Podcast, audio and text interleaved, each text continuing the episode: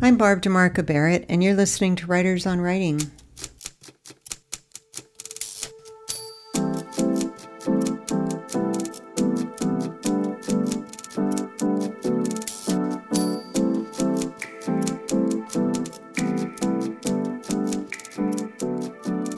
My guest today is Francine Prose, author of Reading Like a Writer, My New American Life, Blue Angel, and many more novels. She returned to the show to primarily talk about The Vixen. We talked about writing about writers, the book within the book, midpoints, and so much else. Enjoy. It's so nice to have you back on the show, Francine. And with The Vixen, I was I was drawn into this book from the start, um, based on Ethel and Julius Rosenberg, suspe- suspected Russian spies who were executed in 1953. Talk about how the novel came about. Well, I've been interested in their in that case forever since childhood. My my, my mother was a knew Ethel Rosenberg in high school, in grade school and high school. So, but you know, like any kid growing up in the 50s, it was a big story. I mean, it was very much in the air. So I, and it should be. I mean, really, it should be. You know, in the 50s, we uh, executed two people without sufficient proof that they were guilty of anything. So, you know, it should have been a big story. So it was, it's been in my consciousness for quite a while. And okay, so your mother went to school with Ethel, just as the narrator's uh, mother had a connection to her. And Simon went to Harvard as you did. And Simon is a writer. And obviously, the story is not autobiographical, but it seems you do that a lot, which I love. You pull tidbits um, from your life and you incorporate them into your fiction. Um, where is the, is there a line? I mean, is there, any place in that where you go, you know, enough. I, I can only take so much of the real stuff. And now it's time for fiction. Well, I try not, I mean, I used to try not to write about my kids. I try not to write about my kids who are not kids anymore. But they, you know, and that was sort of a rule in the house.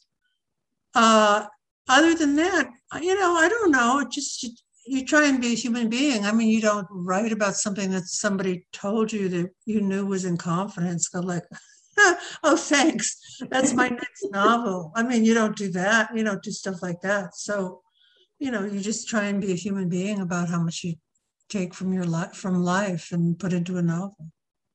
Yeah, I have a I have a friend who um, who likes to criticize me for pulling from my life and he feels that um, that fiction should be fiction, that it should be all made up.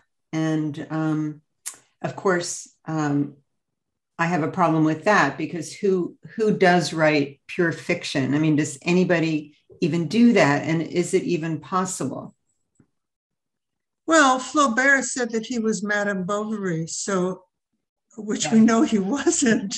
I mean, he wasn't on the face of it, he wasn't. So, what does it even mean, you know, to write about? I don't know what not to write about things that actually happened. Well, I, you know, it depends. Writing is writing. I mean, it's just, you know, you see, I mean, everybody knows that uh, that Karl Ove Knausgaard didn't remember the conversations he had with his father when his father you know cook those horrible things he cooked in those books but but that's it's writing. It's just writing.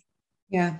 So in terms of fathers and parents simon likes his parents. I found that very refreshing that uh, that the narrator actually liked his parents and cared about how they were affected by this and of course what's going on in their own lives. Um, um, talk about coming up with Simon and and so you had i mean you you were attracted to the story. The story had been with you about the rosenbergs.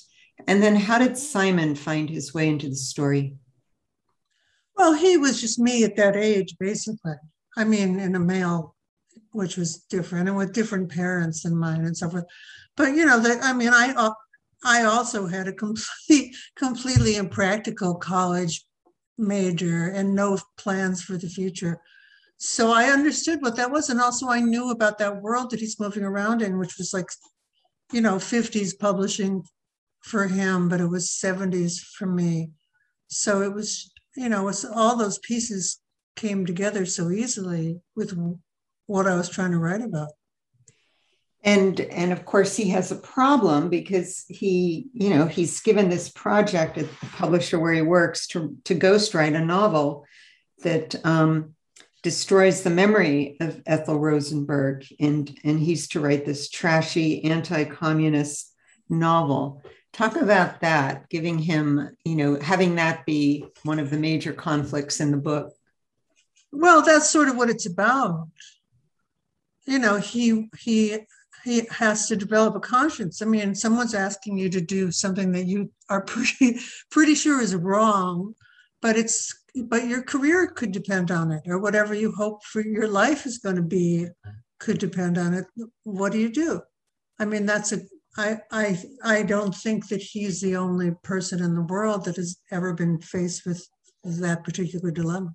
Mm-hmm, mm-hmm. So, uh, so you know what? But you know, I I I don't know. I mean, I've been thinking about all that stuff, and I'm I've been thinking about sort of the way that those questions pose themselves in in the 50s when the novel was set compared to now are so different. I mean, no one lying was a big deal for a long time and but it isn't anymore like everybody just lies all the time it's just like no one no one even assumes you know so uh so i just think the culture has shifted so so radically and that and when you think about the 50s or the 70s and now you realize uh you know how certain essential things about you know what was a lie or what was the truth or what people said have changed in, over the those years. Yeah.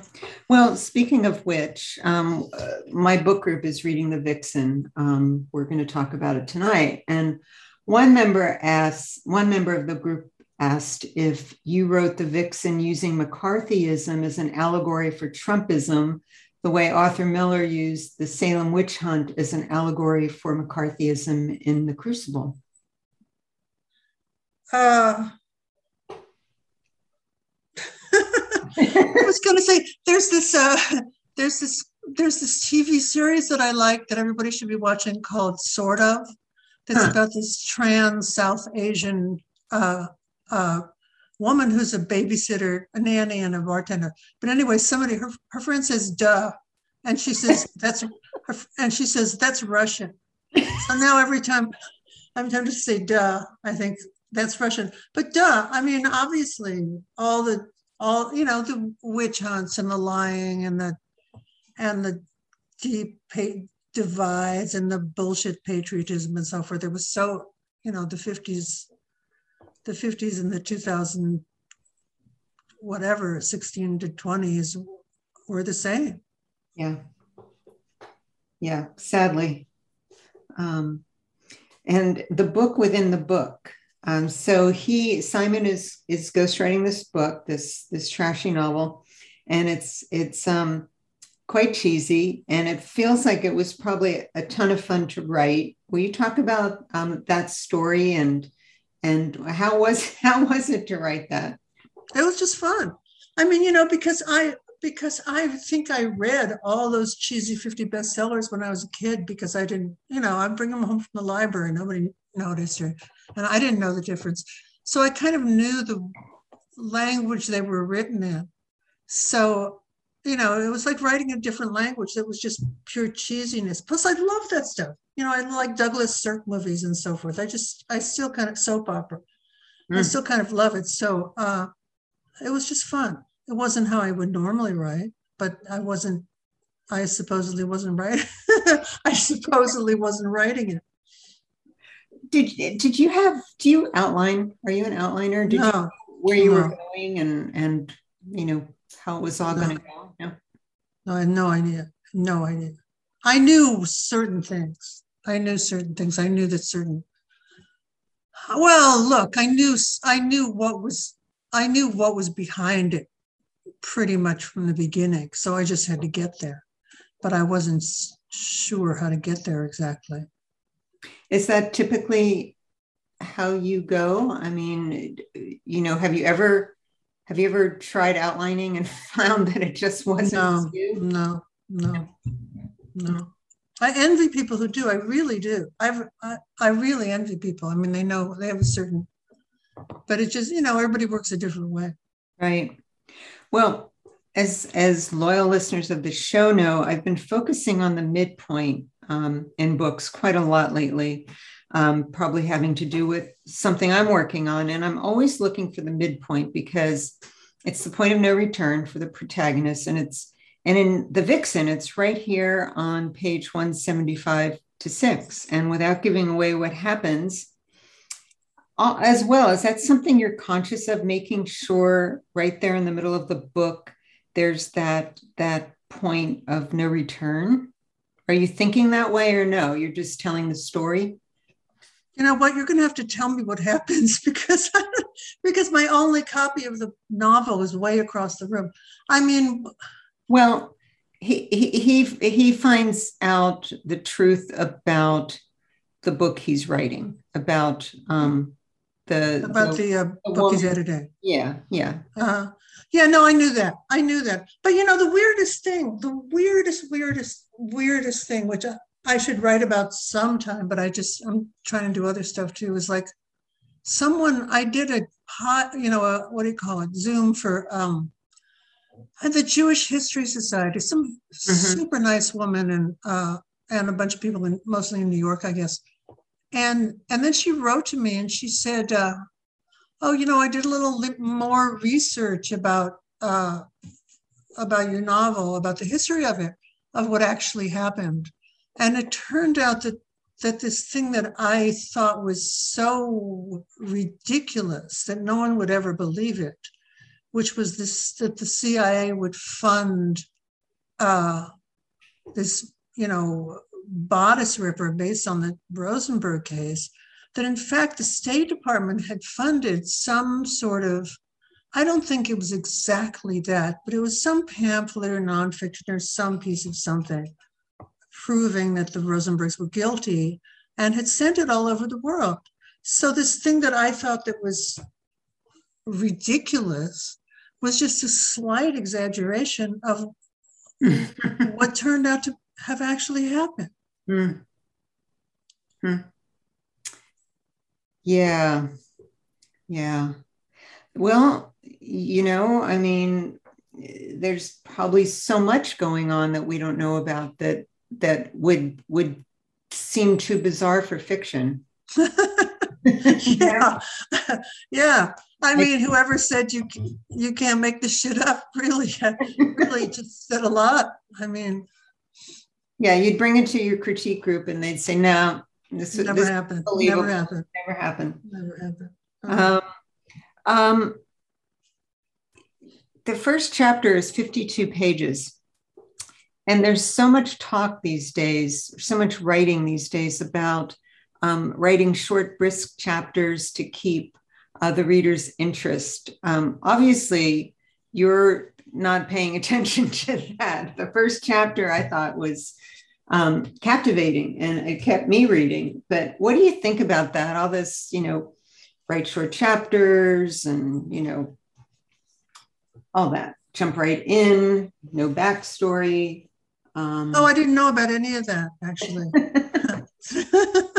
now I do. I'm going to forget to. I don't know. You know, no, that's not actually true. I mean, because uh, because for a while during lockdown, I mean, I'm so insomniac, and I was reading for a while. I was just reading like 30s British novels set in the country, you know, family novels, like one after another. But and and then I started reading thrillers, and I started noticing that, uh, especially the more recent ones, had very short chapters. I did notice that, but I, I, you know, I didn't know that that had kind of, you know, worked its way over to stuff that wasn't uh, genre fiction, but apparently it has. Well, yeah, I mean, I guess with you know all the wonderful uh, series on on all the different um, platforms that you know, keep the reader's interest, you know, jump right in so that they don't go and turn the on hook. The, the hook. I mean, that was always, you know, definitely the hook. I mean, that was how,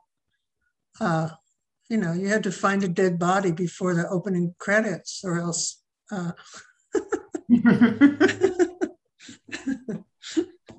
well, you know, you know, just when the just when the forensics just when the forensics team was showing up, then you could go to the opening, you know, the opening credits. So, right. so. Yeah. Keep the viewer keep the reader. Yeah. um, you know there's mention of the flu and the plague in this book and i was curious if you wrote this during covid. I care i don't think so. No i think i pretty yeah well i did one last version. I think i did one last draft that you know that I, that took a couple of months but uh, just before covid oh my god just before covid for a week we rented this place and it was like I don't know. I've been thinking about the before times. We rented this place in the Hollywood Hills because our son was one of our sons was living in LA, so we could like hang out and visit him and right. And it was like it was insane. It was like from a dream. It was some guy. I mean, the house was like a party house from Boogie Nights from the 70s. it went all the way across the hill. And the guy, this guy had lived there and then he lived down the hill, but his the guy who's been his kind of helper for years and I guess boyfriend for a while, ran the place. And it was insanely beautiful. And also, what was it? Was it Rottweilers? I think they kept Rottweilers. And there was like this Rottweiler graveyard going up the hill from the house, you know. So if you bothered to climb up, it's way up in the hills, it was at the top of the hill. There was this, there were all, all these tombstones for Rottweilers, but just it was like this crazy eccentric uh, uh, LA place that you, you know, and when I think about it, I think, you know, that was really, oh, and also I would, because I was still, you know, in a week, I was still had jet lag. So I would get up and it was like four o'clock in the morning. And I would, I had, the view was insane. I mean, I could just see Los Angeles and I would sit there and revise uh, the novel, what, you know, which was like a super fun stage. So it was like, you know, it was like pure bliss. I mean, the end of it was pure bliss. And also it was like, uh, you know, the perfect last days of like just total, you know, a kind of freedom that we don't have anymore. But it was like, okay, you know, blew it out. So, so it was like, you know. Yeah. Is revising your favorite part of writing? It's the easiest and fun. You just change a word and you go, oh my God, that's better. Yeah. Well, what about what about um, you know, I'm listening to reading like a writer on Scribd right now, and I really like how you're writing about your own origin story as a writer, and you're informing writers how to read to become a better writer. Um, and you also teach, you teach at Bard, and I'm curious what you think best helps writers to become better? Is it reading? Is it classes? Is it writing? Is it, I mean, obviously it's a mix, but, you know, I, so many people take workshop after workshop trying to master this or that. And I'm curious what you see in terms of, you know, through your own teaching and, and, um, you know, your, your years as a writer and, and knowing writers what what is the thing? I mean there's so many mfa programs there's so many certificate programs. There you know it's such a big business right now that um, you know what's what's more most useful do you think for writers? I don't know. I mean you know if you read a lot and you write a lot how could it not get better? Mm-hmm. I mean workshops i don't know i really don't know i mean there's some I really don't know. I mean, there's some that people have said were life changing, and then some that I, you know, I just don't know. I mean, it certainly is a a uh, business, but compared to I don't know, you know, compared to manufacturing tear gas, it's not the worst business in the world. I mean, yes, so true. you know, in reading like a writer, you talk about deconstructing books and, you know, really studying how they're made. Do you do you continue to reread? Do you reread novels and? nonfiction and so on? Uh, yeah. Sometimes I have to read a book twice, once right, right after another. And if I'm going to teach something, I have to read, I pretty much have to reread it the week I'm teaching it just because, you know, I need to remember all the little details that I don't remember anymore, mm. even if it's a story. So, hmm. yeah. Mm. Do you know? I'm curious about um, you. You've written from the male point of view a lot, as you do in the Vixen, and you've written from the point of view of characters of different nationalities, as you did in My New American Life. And writers uh, are especially nervous of late about about who they can write about and how deeply they can write about people unlike themselves. And I'm curious what you think about or, or where the line is between appropriation and appreciation. You know, I mean, it used to not be a thought, right? We, you know, women writers write about men, men always write about women. And, you know, we go into different cultures and write about culture that is unlike our own. But what about that? I mean, you know, what sort of advice might you have for writers who are kind of going outside their own culture or gender um, and and including characters in their fiction um, I don't, you know, well, I just think that I just think the genders. I just well, what can I say? I've written several novels from male point of view, so I must think it, it's possible to do. Uh, otherwise, otherwise I wouldn't have tried to do it. Uh, you know, I don't know. I think that there. I think that. Uh, I think that you don't want to get things wrong that are really wrong, and I think that what often happens when I don't know. It does. I mean, that's a problem when you just get something wrong. I mean, I remember when when uh, you know that American Dirt book came out. Right, right. And right. all sorts of things were gotten wrong. I mean, to, to have barbed wire as the centerpiece at the dinner at the, you know, at mm-hmm. the BEA or whatever was wrong. I mean, that was just a, uh, you know, as an optical, that was wrong. But then to, to say that this woman who apparently had money would need to, you know, take the train where people just stuffed onto the train to try and get across the border was unlikely as well. So it was just like you don't, I mean, that's certainly what you don't want to do is just try and do something and just get it wrong that way.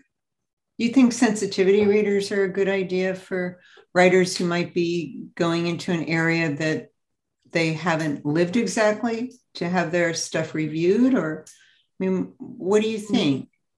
No. No? No. Because? I don't know. You know, I don't know. I mean, I just don't know. It's like, uh, it's like, I don't know. I just don't know. I mean, for one thing, I just think, okay, maybe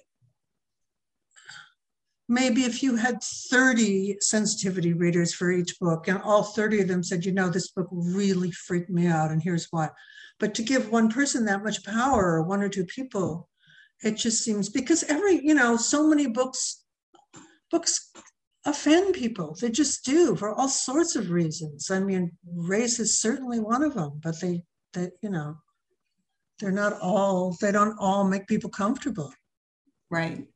Which i suppose is another question right? Should should how should books make people feel? Is it wrong to make a reader uncomfortable you know? And then we get into you know uh, this character wasn't likable or i didn't relate i mean all these more um, subjective um, critiques that you know, how much should a writer pay attention to those? You know, I mean, it just seems that. No, right- no I don't, you know, no. no, the answer is no. Just no, it's not part of it. It's not. I don't think it enters your mind. I re, or it doesn't enter my mind. It's not what I'm. It's kind of not what I'm doing. But, but you know, and then when I'm teaching, it's like I don't, I don't. It's not the thing I want to talk about, or that I really, you know, unlikable is just not. It just doesn't come up. Mm-hmm. It just doesn't come up. I mean, you know, and if there if there's certain things that are too traumatic that they can't deal with it, I'm not the person who's gonna who's gonna fix that. I mean, let them find somebody else. Mm-hmm. You you know you do something else that I quite like a lot too, which is you write about writers a lot, and I've heard I don't know where I heard it or read it, you know, that we should never writers should not write about writers because it's a passive act and we're you know it's not that interesting and I don't know. I mean, I love I love novels that have writers as protagonists and you do that in um, obviously the Vixen. You also do that in Blue Angel, where a writing teacher has an affair with a student, and it's downhill from there. In My New American Life, an Albanian nanny is writing a story. Um, so there's a lot of writing and writers um, in your books. And um, talk about that. I mean, have you ever heard that? Don't write about writers because it's not, it's, you know, basically not that interesting. uh, I guess, but I don't know. You know, it's like I don't. I think it's interesting. I think it's interesting. I mean, obviously, I must think it's interesting since I seem to do it every so often. So yeah. Hmm. Um, and I, I read it. I read a review, um, or not a review, an interview with you, where you said that the first you like to you like to write first so you can garden and not feel guilty of course, that doesn't apply to the present, of course, where it's snowing and you're on generator and all that. But um, do you still do you still do that? Do you still write first things so you can get to other things? Now, what do I do first thing? First, I do the spelling bee. First, I do the, the New York Times spelling bee. Mm-hmm. Then I do the easy Sudoku puzzle. Then I do the word box. I mean, I do as many puzzles as I possibly can, and it's just some sort of. I mean, I mean, basically, there's there are all these rituals that I go through before I can kind of face the day. I mean, it, for a while, I was ordering uh, bulbs online from garden supply houses before I could do anything, and that, I mean, that just got out of hand. So now I do that so and you know then i don't know we have breakfast like we started having actual breakfast and then i try and get some work done but i don't i'm not you know i'm not laser focused mm-hmm. so when you when you are getting to writing do you have a word count or a page count per day do you i mean how how long do you stay at the desk how long do you stay with your work before and it's different from day to day until mm. I can't stand to do it anymore. I mean, mm. which sometimes, which sometimes it happens pretty fast, but you know, and then sometimes longer. I don't know. It's it's it's it's different from day to day. I mean, it's you know, it depends what I'm doing, or a lot of times I'll just be sort of uh, kind of automatic writing in a way, you know, just writing stuff, and and then I have to go back and make it legible, and it just seems so tedious that I'll go, okay, that's it, I'm done for the day. Mm-hmm. Mm. Will you will you stop at a place where you know where you can pick it up and jump right in? Will you do that or? No, no, no. I don't know. It's just more like I just don't feel like doing it anymore. Mm-hmm. no. um, did you start writing as a kid? Yeah, I used to write ghost stories. I used to write like vampire stories as a kid. I was a big reader, of course, of course. I was huge, like fairy tale reader, anything. I would read anything. So, uh, so yeah. Back to the Vixen. I love this book cover. Did you have any anything to do with it? Yeah, no, I picked the image and I said, uh, you know, because that was the the embracing mm-hmm. uh, Rosenbergs with the handcuffs was was the image I wanted, and they designed. I mean, I love the cover. They did a beautiful, beautiful design. They did. They really did. Um, and the you know the first I mentioned how the book came in and I started reading it and I was drawn right in by that first paragraph, that first page. Um, how how important for you is the beginning of a book? I mean, will you just work on it forever to get it right? I mean, do you think do you think it's accurate um, to to say that you know readers will will read or not read uh, dependent on what's on that first page? Well, no, I don't think about. It's not like I think about. Uh, you know, a reader's going to want to go on or something, but it's more like I, you know, I have to stop myself from kind of obsessively uh, going back to that first page, you know, just because it's sort of the uh, the entry point into the world that it's about to to to open up and just to see what it is, you know, or how it sounds, or you know, change one word or not. But it's not,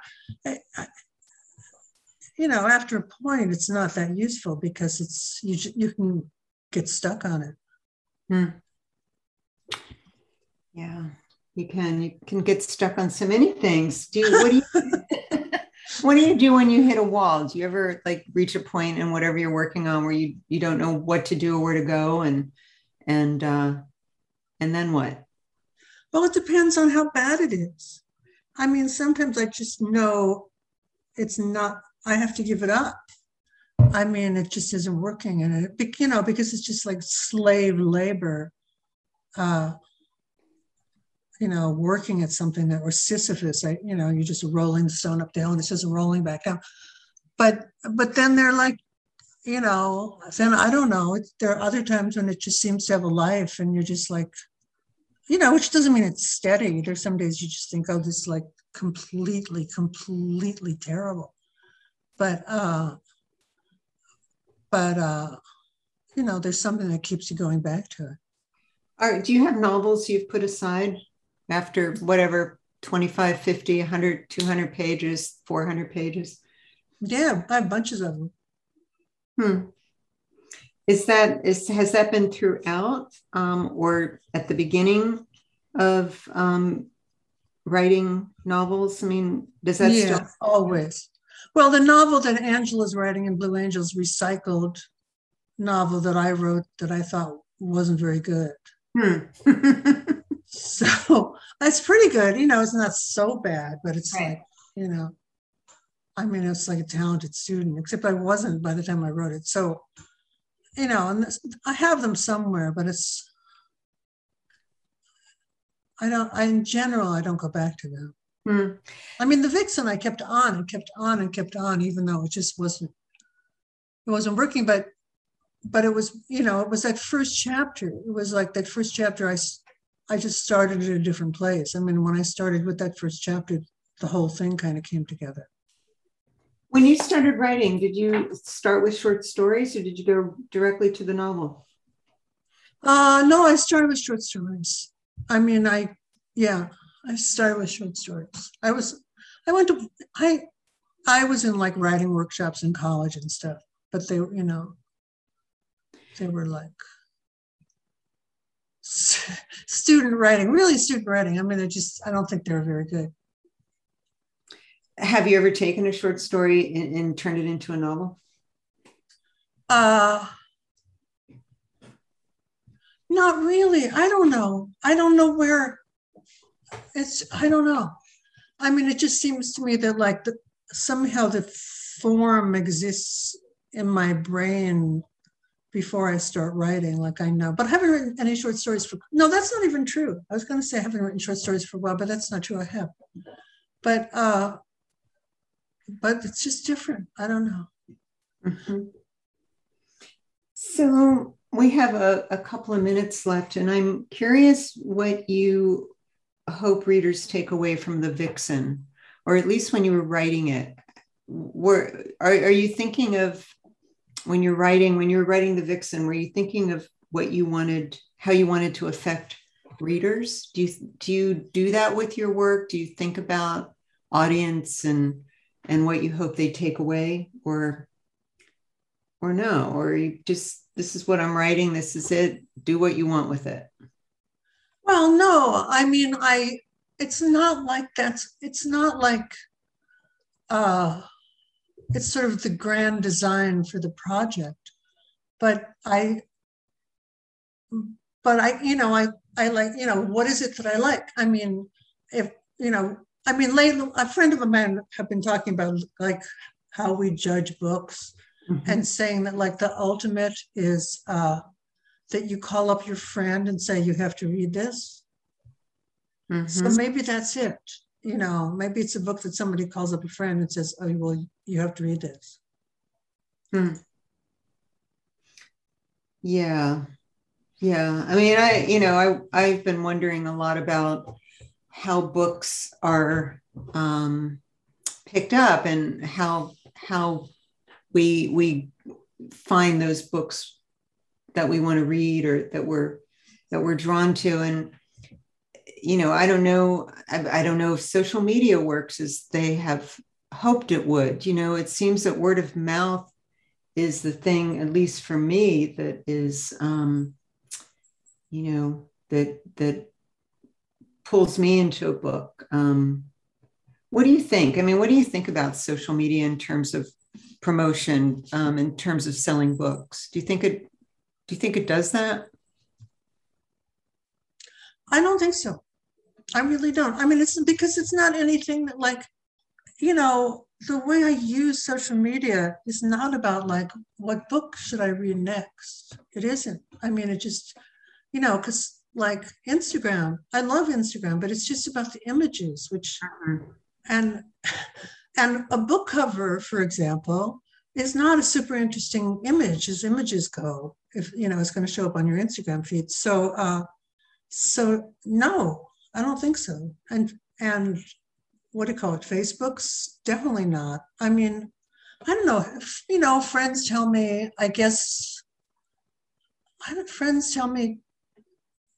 I mean, I do read the New York Times. I do read the Washington Post. Uh, but a lot of it is people tell me. Mm-hmm. You read your reviews. Oh yeah, will you go to Goodreads and see what people are saying or Amazon or wherever? Uh huh. Yeah. It's. I'm not going to do it anymore. Friend of I said. a friend of mine said you only have to do it once, and then you don't ever ever have to do it again. And I thought that is really brilliant. A really brilliant way to think about it. Hmm. So no. So the answer is no. I did, but no. Yeah. Yeah. I mean, you can have a hundred great reviews, and then there's one that's horrible, and um, I, that that's probably the one you think about, right? Horrible, horrible. Go look, boring, complete waste of time. Wish I could get my money back. You know, like uh, what? What are you supposed to think about that? I mean, really, what is what? What is you know? This you weren't the audience for the book. It didn't right. work out for you. But you know, what? That's just what it is. do I think it was a complete waste of time? I didn't think that's what it was, but you know. Do you, is, do you think it's worthwhile for writers to think about audience when they're writing or to think about genre? What, what, where is this going to fit? Um, should they, should writers be pre-thinking who, what agent they're going to try to get and what that agent represents? Or, I mean, do you go into the studio or your study or your office and just focus on the work and forget about all of that until you have a final sure. draft? Of course. I mean, unless you're writing genre, in which case it's good to think about genre because, you know, there's certain conventions. But I don't think about it that much when I'm writing. When I'm not writing, I think, oh, you know, it's there's this market out there and it's hopeless and blah blah blah. But when I'm writing, it's like it just doesn't enter my mind. Yeah, yeah.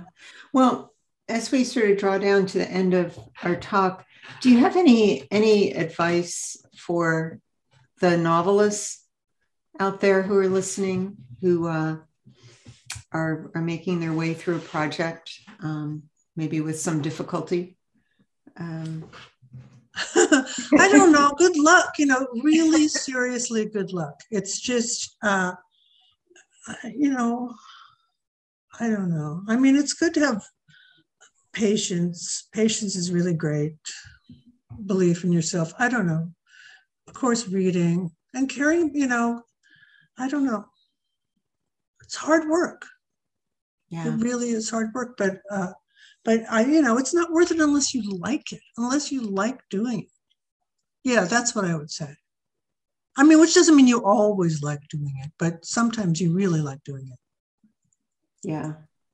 And that's the best, you know? That's the best. When you get into that that flow state and the work is happening and you're happening and and uh but you can only get there if you sit sit at the desk and do it. yeah. Well, of course. you know not not talking about ideas and great ideas for books or stories but to you know to do it francine thank you so much for taking oh you're so welcome take care barbara, barbara thank you uh-huh. Bye-bye. That was francine prose author of the vixen this episode was produced by me barb demarco barrett on february 4th 2022 music and sound editing was by travis barrett if you want to know more about the show or you'd like to reach out to me or my co host Marrie Stone, visit penonfire.com. Thank you for listening.